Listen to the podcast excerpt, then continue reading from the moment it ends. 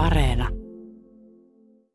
Nyt huudetaan, nyt juhlitaan Suomelle huikea mitalisado Pekingistä. Kahdeksan kappaletta jalometallia ja niistä kaksi vielä kultaisia. Kahta olympiakultaa ei ole Suomessa saatu juhlia 20 vuoteen. Mitallikahvi se porisee joka niemen notkossa ja saarelmassa.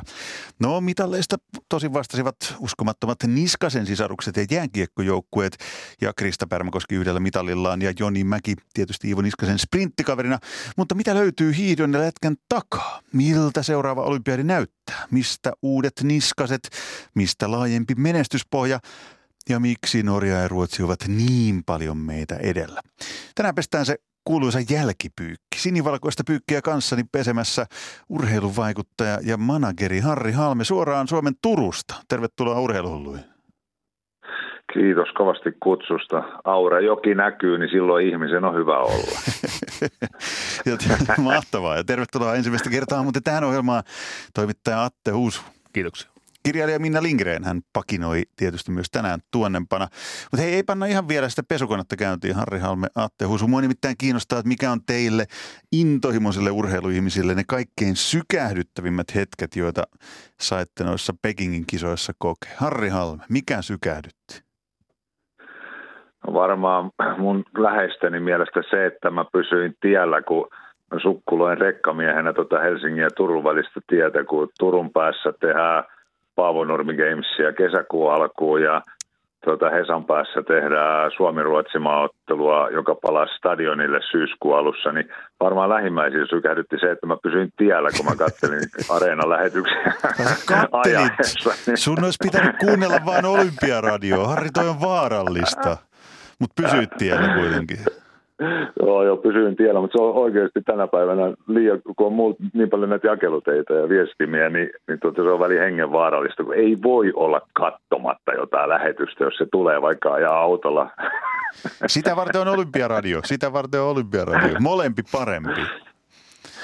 Tota, kiitos kysymästä urheilu, urheilu tota, niin puolella, niin se oikein asiallisesti yrittää ainakin puhua, niin kyllä muuhun teki tota, erittäin syvän vaikutuksen se, että tota, ennakkosuosikkeina tota, Pekingiin lähtenyt jääkiekkojoukkue palasi sieltä, miesten jääkiekkojoukkue palasi sieltä kultamitalistina ja yhtä lailla naisjääkiekkoilijat palasi mitalistina ja Iivo Niskanen palasi sankarina siellä ja hän voitti ylivoimasti sen tota, perinteisen 15 väliaikalähdöllä, joka hänen kuuluukin voittaa, koska se ei ole kauhean yleistä, että suomalaiset urheilijat tota, niin kuin su, supersuosikkeina tekevät sen, mitä heiltä odotetaan. Ja sitten harmittamaan jäi tota, niin, muutama juttu.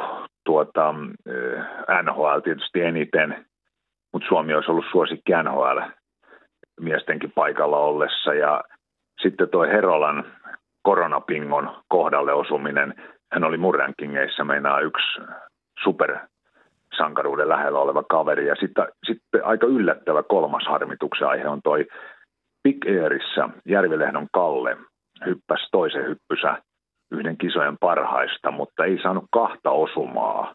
Eli se Kalle Järvilehto on myös semmoinen tulevaisuuden kaveri jo etukäteen tätä puheenaihetta valmistelen tässä, että, että siellä olisi saattanut tulla semmoinen jackpotti, jota suomalaiset ei olisi osannut yhtään odottaa, kun hän onnistuu vain yhdessä hypyssä. Paljon, paljon pureskeltavaa sitten tänään löytyy. Atte Husu, mikä oli se kaikkein sykähdyttävä juttu Pekingissä?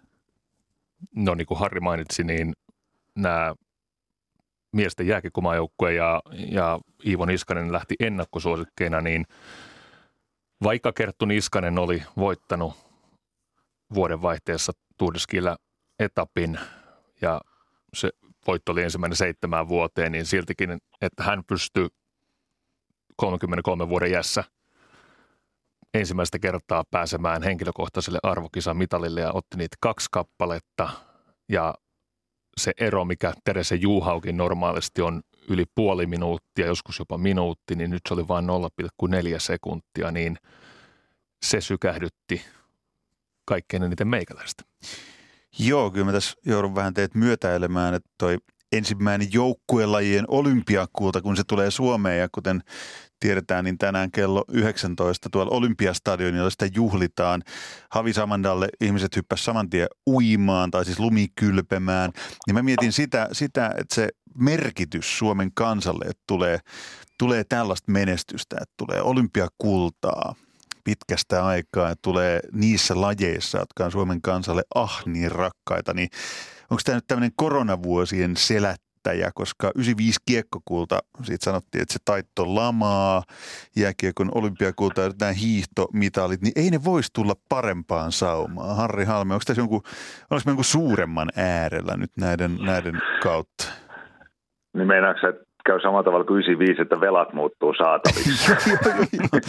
kyllä, kyllä. Ka- kaikki, kaikki velat muuttuu saataviksi. Kaikki on hyvin tästä eteenpäin. Nyt ei enää mitään ongelmia. Mutta siis joo, saat, saatte kiinni ajatuksesta. Joo, joo. Sveitsissä tota, niin sanotaan aika rajusti, tota, että, että silloin kun syöksylaskussa tulee menestystä, niin sveitsiläisessä urheilussa on kaikki hyvin.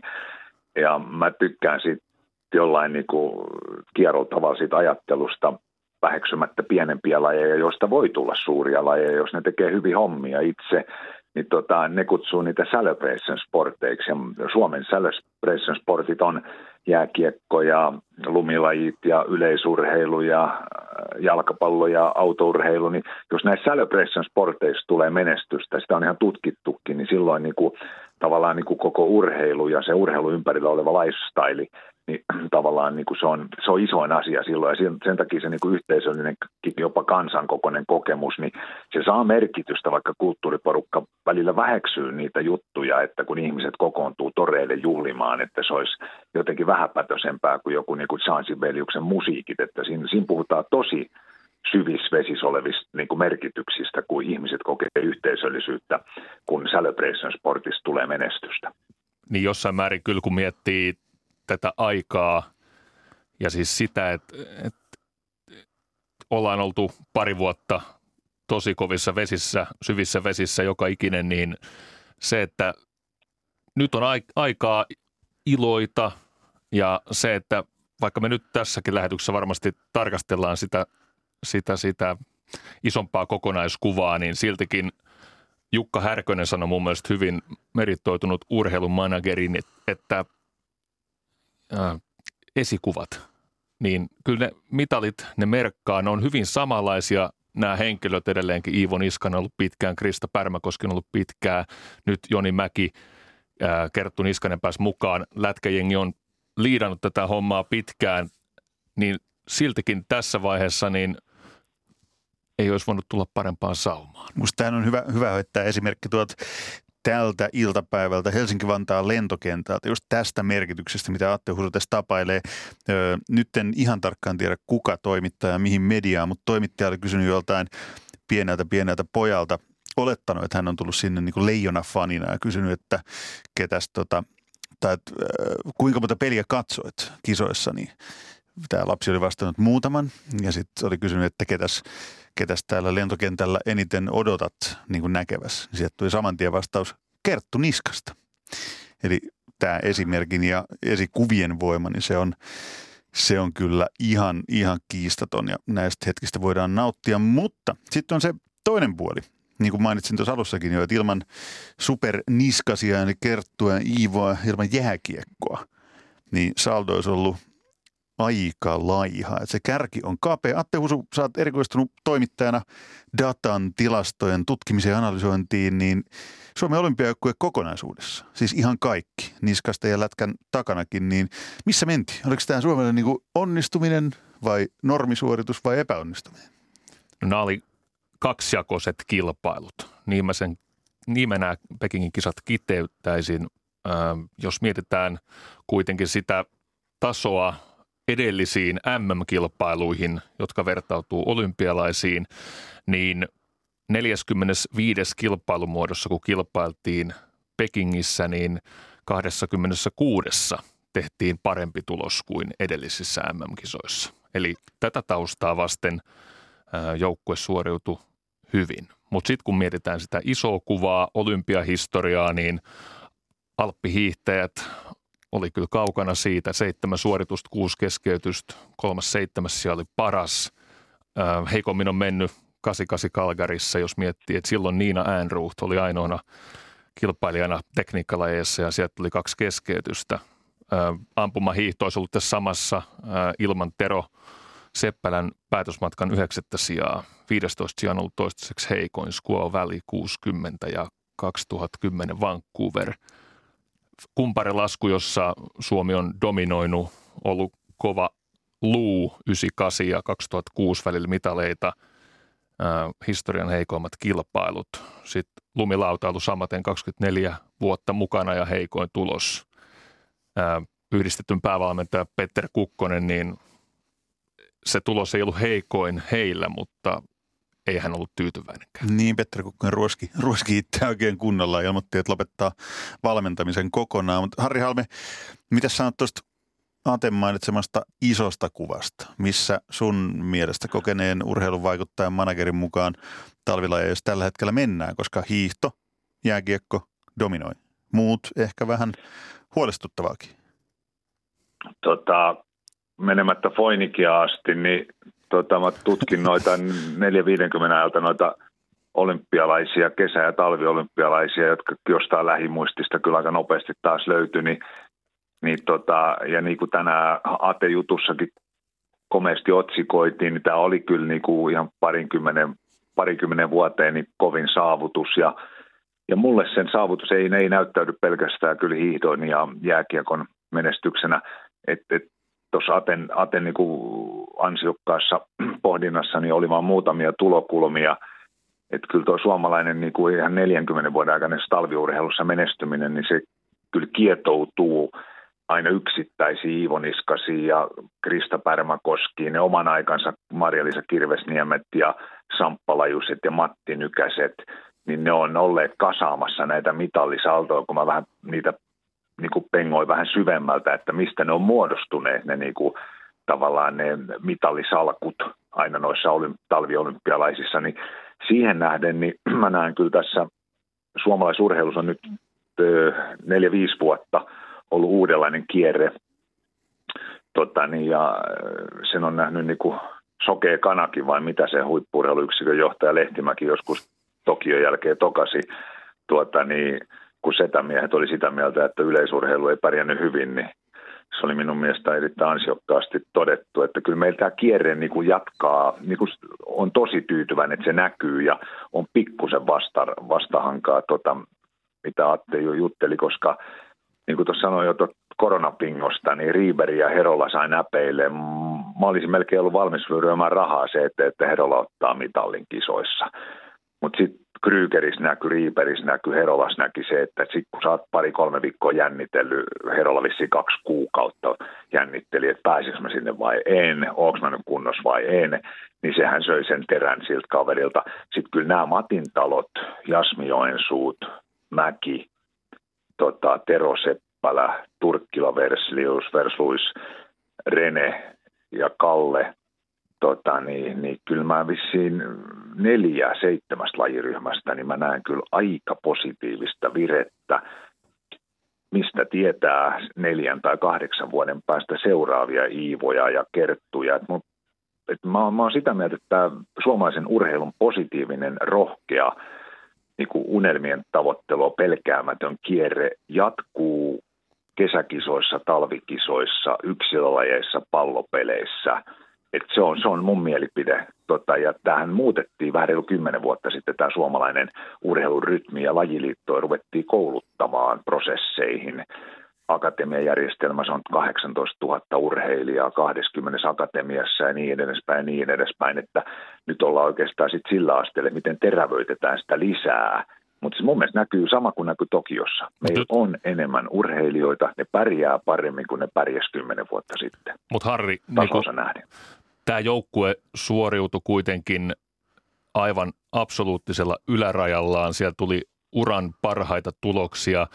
Se prosenttiosuus, joka tässä joukossa suoritti maksimaalisella tasolla, niin se on, se on suorastaan hämmentävä. Ja kun miettii sitä, että mitä tämä tulevaisuus pitää sisällään, jos me mietitään neljän vuoden päähän korttiina Milanon kilpailut, niin nyt meillä on niin mitalisteissa keski-ikä 31, Ää, pistesijoilla siinä takana oli muuan Joni Mäki, kun jos me puhutaan henkilökohtaisista tuloksista, niin Joni Mäki 27, Perttu Hyvärinen 30, Herola 26, Rukajärvi 31.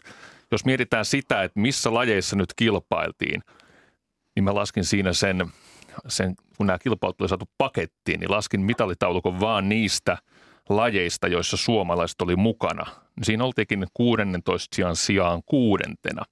Mutta kun sitten kun siellä on edelleenkin edellä nämä Ruotsi, Norja – siellä aivan kärjessä, Venäjä myöskin, niin joka tapauksessa esimerkiksi kun mietitään sitä Norjaa, niin siellä mitalisteja, pelkästään kultamitalisteja, seitsemän henkilökohtaista, heidän keskikänsä 27, muita mitalisteja 17 henkilökohtaista yhteensä ja 27 samaten keski-ikä – Täällä joukossa on tämmöisiä 21, 22, 23-vuotiaita ja sitten heidän takanaan vielä 17 urheilijaa sijoilla 4-8 ja heidän keskikänsä on 26.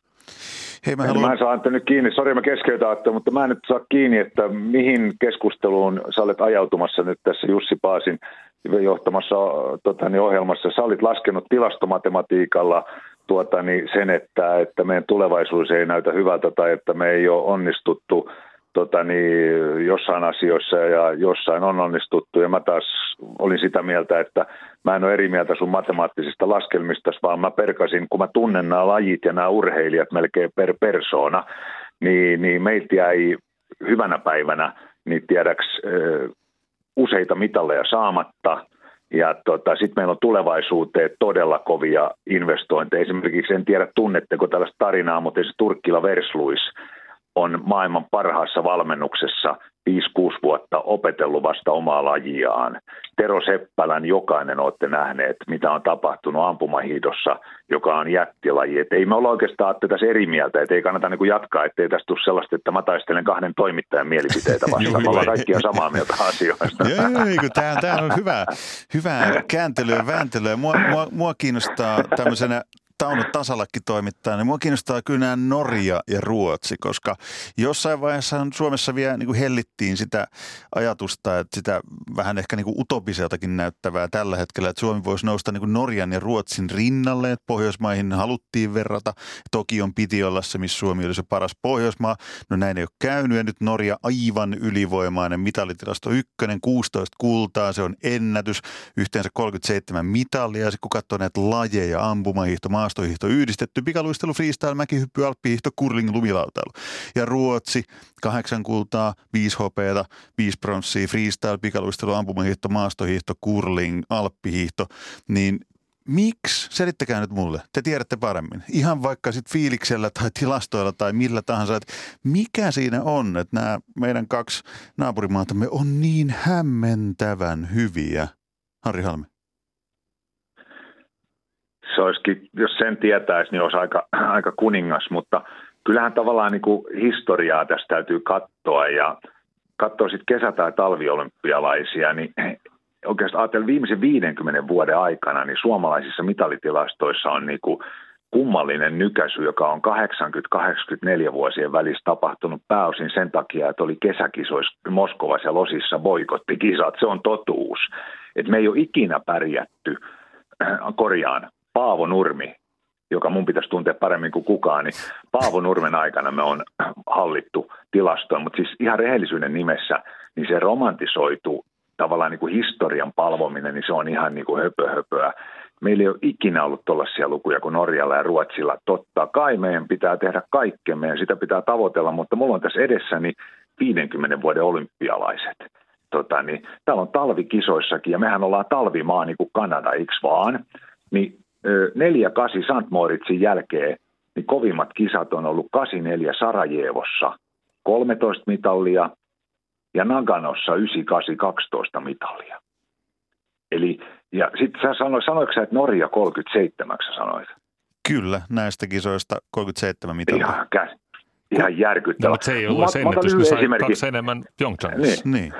Tämä on ihan, ihan uskomatonta. Mutta mä otan lyhyen esimerkin lyhyen esimerkin tuosta, kun sä kysyit, että mistä tämä voi johtua, niin kyllä yksilöistä tulee. Sen takia mä siis mä oon ihan Atten niin kuin juttujen fani, koska Atte tekee niin hemmetisti taustaduunia aina ja penkoo niin kuin vuosia niiden historioita ja eri tulokulmia. Mutta mä oon miettinyt tässä talvikuviossa. Ajattelkaa tuo Ruotsin mitalimäärä, kahdeksan kultaa, viisi hopeeta, viisi pronssia. Niin eikö vaan Ruotsin kahdeksasta kullasta kaksi esimerkiksi on pikaluistelu viiden tonnin ja kymppitonnin miesten mitali. Kyllä. Eli voitti kultaa sama kaveri. Nils ja, hei, van der se sama, ja se sama kaveri oli about viisi vuotta sitten Suomen pikaluistelumaajoukkueen päävalmentajan Pasi Koskelan vetämässä ja organisoimassa ja ISUN kansainvälisen pikaluisteluliiton rahoittamassa kehitysmaiden projektissa, jossa yritettiin etsiä Ruotsistakin, Latviasta, Suomesta pikaluistelijoita, jotta pikaluistelumaailmaan saataisiin lisää maita, jotka pärjää. Siellä oli silloin tämä kaveri joukossa. Nyt silloin kaksi olympiakultaa. Aika, ne on aika tiedätkö, jotka tulee. Mennään tähän ihan Et- kohta syvemmin. Nyt mä nimittäin haluan, että me saadaan tähän vielä yksi lisän näkökulma. Nimittäin tuoksahtaa vähän siltä, että nyt on oikein aika kuunnella kirjailija Minna Lindgrenin pakina. Kuunnellaan, mitä Lindgren on tällä kertaa keksinyt. Myöntäkää pois. Olette kaikki nämä vuodet katsoneet TV-sarja Simpsoneita vain siksi, että löytäisitte sen lopputeksteistä roolittaja Bonita Pietilan nimen saadaksenne tuntea ihmeellistä isänmaallista ylpeyttä. Onkin suuri onni, että suomalaiset nimet ovat niin tunnistettavia. Vaikka Timo Grönlund matkustaisi Bolivian saakka, me osaamme riemuita hänen saavutuksestaan hiihtää olympialaisissa. Tässä on avain suomalaisen jää- ja lumiurheilun tulevaisuuteen. Me emme voi olla kahden lajin ja yhden perheen varassa kansainvälisessä menestyksessä, vaan meidän on laajennettava näkymää joka suuntaan. Keinoja on monta, mutta esitän kaksi. Ensin lähetämme parhaat hiihtäjämme hevokuuseen. Sijoitamme Iivo Niskasen Uruguaihin, Kerttu Niskasen Vietnamiin ja Krista Pärmäkosken Botswanaan. He menestyvät edelleen loistavasti olympialaisissa, mutta tuottavat meille isänmaallista iloa ja ylpeyttä, sillä he ovat yhä meidän Kerttu, meidän Iivo ja meidän Krista. Meidän Jukka Jalosen voimme lahjoittaa Ranskalle. Toinen keino liittyy siihen tosiseikkaan, että urheilussa vain määrä ratkaisee. On hyvin tehotonta lähettää olympialaisiin 48 huippurheilijaa sillä tuloksella, että saadaan tilastoihin yksi pronssi ja yksi kulta. Kun Suomi voitti jääkiekon miesolympiakultaa, me emme saaneet 25 kultamitalia, vaikka sen verran metallia sankarit kaulassaan kotiin kantavat, eivätkä Suomen 23 naisjääkiekon pronssimitalia painaneet tilastoissa yhtään sen enempää.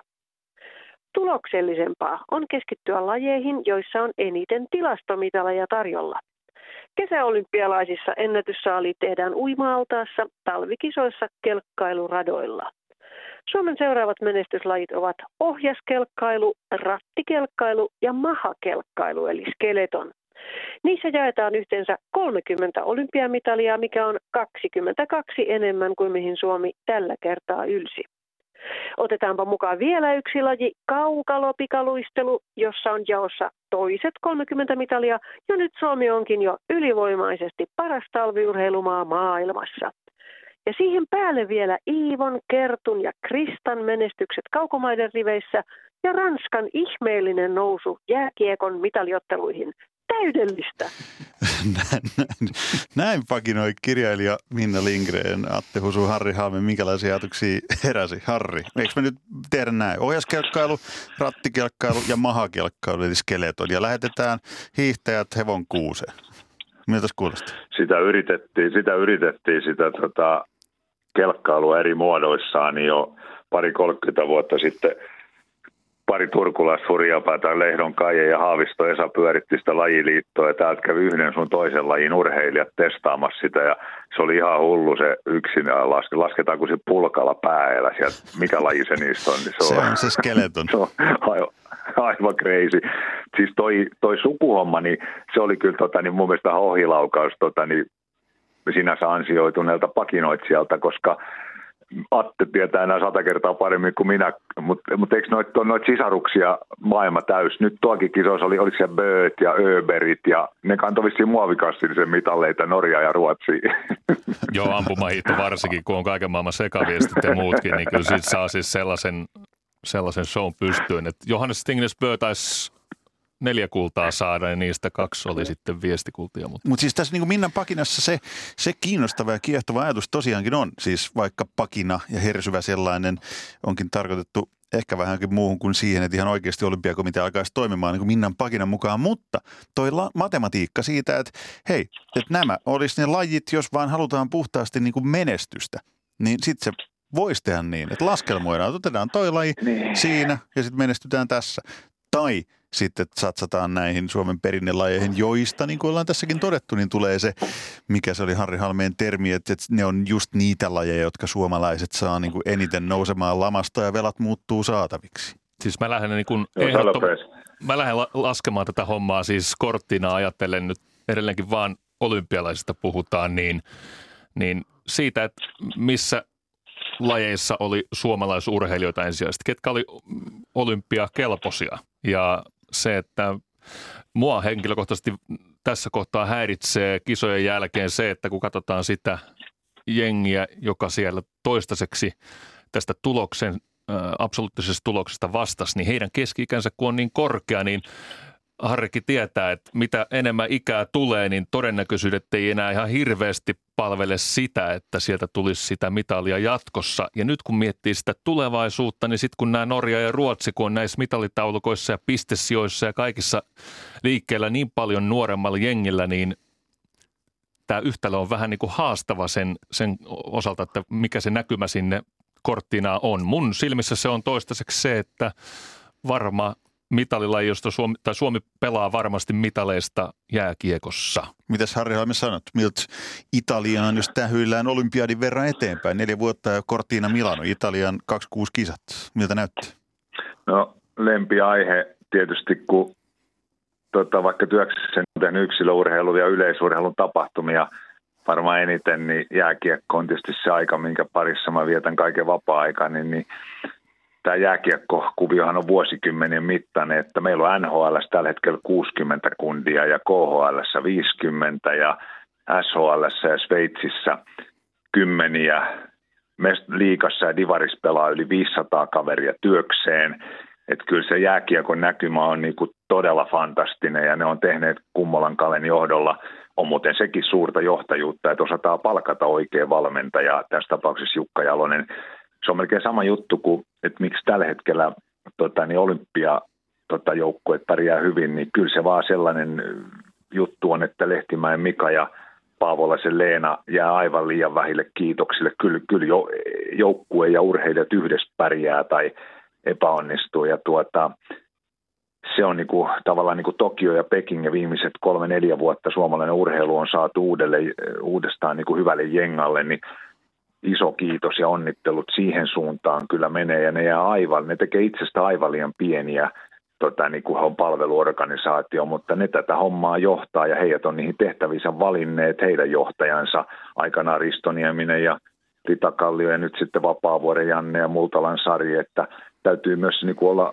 pokkaa kiittää siihen suuntiin, mihin kuuluu niin kuin pokata. Ja sitten mitä tulee tuohon Italiaan ja tulevaisuuteen, niin Mulla on yllätys, yllätys tästäkin yhdenlaisia ajatuksia, mitkä ei ole ihan yksi yhteen kuin Atte.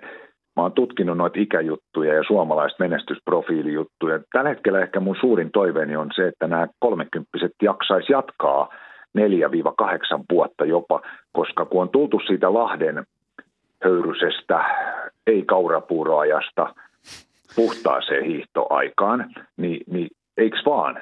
Urheilijat pärjää vanhempana. Et kun mä katsoin esimerkiksi Suomen hiihtäjien ikä, ikä, ikäporukkaa, vaikka jossain kilpailijamaissa olisikin niitä 21-vuotiaita, meidän pitää ottaa se, mitä meillä on, ja yrittää niistä jalostaa excellence-työllä niin hyvin kuin mahdollista. Siellä on Herola 26, Matintalo 25, Joensuu 25, Mäki 27, Hakola 30 ja kuten Atte sanoi, Iivo 30, Krista 31, Kerttu 33.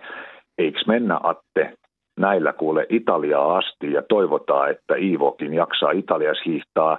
Luoja tietää, vaikka Harri Kirvesmäisesti jaksaisi hiihtää vielä seuraavissakin kisoissa. Tämä on mun vastaus. Ehdot, ehdottomasti on Harri sun kanssa samaa mieltä, että laji, jos joku, niin maastohiihto tarvitsee sitä, että nämä kyseiset henkilöt jatkaa uransa mahdollisimman pitkään. Se vaan, että kun miettii sitä, että keitä vastaa esimerkiksi Iivo, hiiht, Iivo Niskanen hiihtää, niin Alexander Balsunov on ollut yhdeksän starttia nyt kaksissa olympialaisissa, yhdeksän mitalia. Hän on kuitenkin vasta 25 sitten siihen sitten Johannes Höstl... Onko se niin nuori? Niin, Onko se niin nuori jätkä? Niin. Sama, sit, samaa hämmästeli itsekin. Sitten kun niin. siihen otetaan Johannes Höstl, Klebu, niin jotenkin se tilanne vaan tuppaa olemaan niin, että se Iivo viisi vuotta vanhempana ja kun nämä on vasta vähän niin kuin lähestymässä sitä huippuikäänsä, siis tässä on vähän semmoista tietynlaista äh, Federer, Djokovic, Nadal-tyyppistä tilannetta. Iivo oli ennen pelkästään perinteisen varassa ja nyt hän tuli niin kuin ensimmäisessä kilpailussa maaliin mitalistina vaparilla, niin se, se jollain tavoin sen, sen rikkominen tällä hetkellä, niin se ei ole onnistunut kauheasti muiltakaan, niin kuin nähdään mitalitilastoissa, mutta se, että jotenkin tämä esimerkiksi Joni Mäenkin tilanne, neljäs sija, se on loistava sijoitus. Risto-Matti Hakola oli finaalissa 2018 olympialaisissa myös sprintissä, silloin kuudes, sama sija vuotta aiemmin Lahdessa. Näitä kolmea yhdistää se, että aina on tultu sinne finaaliin tämä suomalainen tämän kakkosemifinaalin kautta, jos on vähemmän palautumisaikaa ja sieltä mitaleille nouseminen ei ole semmoinen juttu, että sitä olisi tapahtunut kuin kaksi kertaa viimeiseen viiteen vuoteen. Jotenkin se semmoinen, että eka se taso pitäisi saada sinne jotta esimerkiksi Joni Mäestä kuoriutuisi se mitalisti, että sieltä pitää päästä sen ensimmäisen semifinaalin kautta sinne finaaliin. No mutta hei, voidaanko me nyt, voiko Suomen kansa huokaista helpotuksesta vai pitääkö sellaisia pieniä tykytyksiä siitä, että, että, että 26 niin saadaan samanlainen potti Suomeen kuin näistä kisoista? Tai ehkä jopa niin kuin, no ainakin pysyttäisiin siinä, mihin on nyt ylletty. Harri. No kyllähän tämä on, tämä on niin kuin tota historian parhaita, niin kuin ihan lähihistoriassakin, niin parhaita menestyksiä, mitä on tullut. Ja sitten kesäurheilussa on ihan yhtä lailla, Vire, meillä on siis todella kova määrä kansainvälisen tason yleisurheilijoita, vaikka ne setämiesten mielestä ei olekaan vielä olympiakultamitalisttitasolla, mutta se on ihan selvä, että menestyshän tartuttaa menestystä, että, että mä, mä taas sitten sillä tavalla tuon urheilun psyykkistä puolta on niin kuin vuosikymmeniä koittanut opetella Juri Hanin suurimpana mentorina, niin, niin, niin tuota, kyllähän se, että katso se Jonimäki ja totta Joensuu, niin syö sitä samaa kaurapuuroa näiden Niskasten ja Pärmäkoskien kanssa tuota, niin kisareissuilla, niin kyllä se, se menestys vaan tartuttaa menestystä. Ja mä en yhtään ihmettele, vaikka Suomi pärjäisi lätkässä kotikisoissakin. Jalonen varmaan suurimman osan tästä joukkueesta valitsee sinnekin. Tota, niin että kyllä se vaan niin kuin se lumipallo pyörii, mutta toi mitä Atte sanoi, niin se on ihan vietävän totta. Mä en tiedä, minkä takia me menestytään vissiin vähän vanhempana kuin muun maalaiset. Sitten täytyy Aten tehdä taas joku uusi tutkimus ja Harri, jutut. Harri. Siis niin, mä, mä ajan takaa sitä, että kun, nyt kun me nähdään tämmöinen menestys, äh, kahdeksan mitalia, niin se, mä niin kuin toivoisin, että suomalainen urheiluväki ymmärtäisi, että tämä on tullut todennäköisyyksiä vastaan tällä niin kuin volyymilla.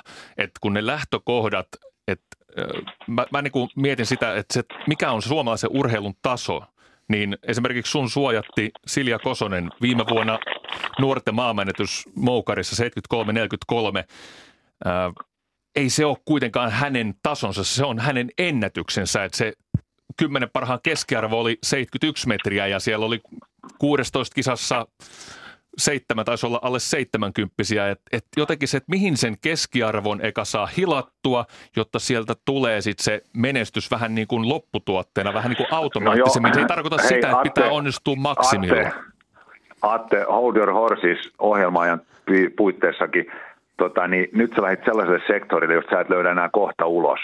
Tuolla sun keskiarvoajattelulla Klebun olisi pitänyt voittaa kaikki matkat. Eli urheilu ei ole pelkästään tilastoja.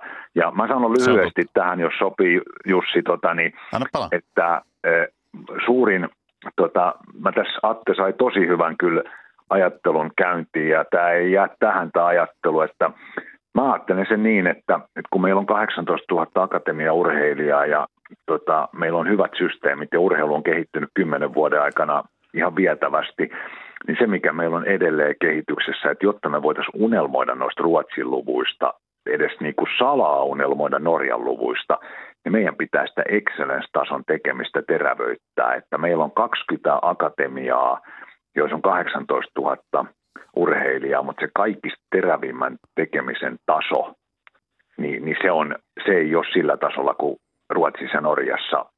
Mä väitän näin, meidän valtion urheilun laittamat resurssit esimerkiksi ja yritysmaailmalla siihen laittamat resurssit, niin ainoa missä ne on kohdallaan niin on jääkiekko, koska ne on itse hommanneet ne rahat. Tämä on mahtava pointti. Tästä mä haluan tehdä ihan oman keskustelunsa erikseen, koska, koska se, että miten rahaa jaetaan, kuinka paljon sitä on, mistä se hankitaan, niin sehän kuitenkin pitkälti määrää sitä, määrää sitä toimintaa. kuten Harri totesit sieltä Turusta Aureon rannalta, niin siellä ilmeisesti kellot on, kellot on ihan normaali ajassa, vaikka ollaankin Suomen Turussa, nimittäin meidän ohjelma, ohjelma-aika pikkuhiljaa, pikkuhiljaa päättyy, mutta tuohon mä haluan tarttua vielä ton erinomaisuuden sen, sen kautta toimimisen. Kun meillä on nyt tämmöinen esimerkki, Iivo Niskanen, niin eikö siinä nyt ole heti yksilöurheilun lajista riippumatta se malli, miten menestytään? Näin helppoa se on. Tai ei helppoa, mutta se malli on olemassa. Se latu on piirretty. Harri. Periaatteessa täsmälleen oikea havainto, että, että tota, niin, ei se Silja Kososen tai Kaisa Mäkäräisen tai Iivo Niskasen tai tuommoisen tota, maailman huipun omassa lajissaan, niin yllättävän paljon samoja tarinoita Jani Sievis, että et ne on niinku kova intohimoinen seura, perhe, ja sitten sit siinä kohdassa, kun tullaan maajoukkuetasolle, tavallaan jossain lajissa jo 18-vuotiaana, jopa nuorempana, niin sitten pitäisi vaan olla laadukasta tekemistä, laadukkaita valmentajia, laadukasta harjoitusvastusta, laadukkaassa ympäristössä, riittävästi kansainvälisyyttä ja kotimaisuutta ja kyllä hiidossa pärjätään sen takia aika hyvin, että me osataan se hiihto. Että se on niin kuin tavallaan se, se Sport tarkoittaa myös sitä, että siinä lajissa on kova osaamiskulttuuri tässä maassa. Eli kyllä tavallaan se laadun nostaminen tavallaan, niin kuin, että, että katsotaan niitä huippu excellence-ympäristöjä ja laitetaan sinne lisää resurssia ja se ei saa olla pois näiltä 18 000 nuorelta, koska siellä kato niiden nuorten seassa on Rauman lukon, A-juniorit, joista saattaa tulla seuraavia NHL-pelaajia. Että näin niin kuin saa olla toisiaan vastaan, mutta tällä hetkellä ne on ne huippuurheiluun laitettavat resurssit, niin ne on vielä niin pieniä. Mutta mulla on kyllä pientä toivoa, toi Kurvinen Kepulainen on urheilumiehiä, että ei sitten tiedä, mitä se tässä vielä keksii. Ihanaa painetta vielä sinne, sinne urheiluasioista vastaavan ministerisuuntaan. Tästä mä tykkään. Toivottavasti Antti Kurvinen oli kuulolla. Hei, sinne Aurajorannalle valtavan suuret kiitokset Harri Halme me lähdetään ehkä Atte Husun kanssa stadionille, jos uskalletaan tuohon lumipyryyn, vai mennäänkö Atte juhlimaan, koska nyt kaikista huolimatta, vaikka näkymät olisi minkälaiset eteenpäin, niin nyt on sen suuren juhlan aika ja tästä pitää klassisesti nauttia. Tämä on se hetki. Siis ehdottomasti kahdeksan mitalia siitä voi keittää kahdeksat mitalikahvit vielä jälkeenpäin. No niin, Aureo Rannalla keitellään kahvia täällä myös. Kiitos Harri Halme, kiitos Atte Husu.